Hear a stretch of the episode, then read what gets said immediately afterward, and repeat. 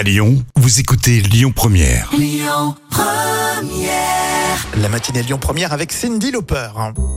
Chaque jour, euh, Jam vous raconte une histoire folle, histoire véridique. Et là, euh, c'est un vol de scooter. Alors c'est mal choisi puisque c'est un scooter euh, policier euh, qui appartient en stup. Oui, ça se passe à 7 dans l'Hérault.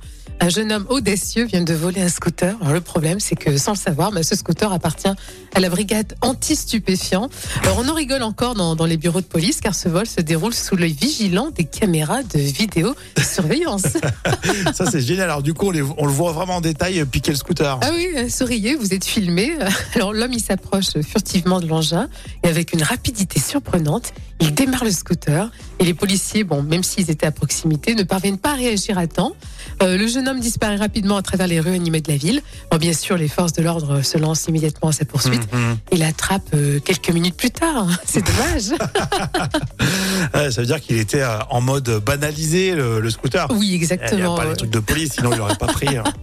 Mais pourquoi un- moi, C'est la question que je me pose aussi. Pourquoi les policiers, pourquoi les stups, ils ont un petit scooter, un 50 cm3 Euh, Peut-être que ça peut justement les aider dans les enquêtes euh, de Ah, brigades ouais. anti-stupéfiants, tu vois, dans les petits Tu quartiers, balades, tout ils se ça. baladent sans casque. Ouais.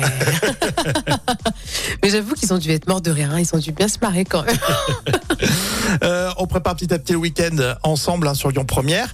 Et tout de suite, bah, on continue avec Ma- Écoutez votre radio Lyon Première en direct sur l'application Lyon Première, lyonpremière.fr et bien sûr à Lyon sur 90.2 FM et en DAB+.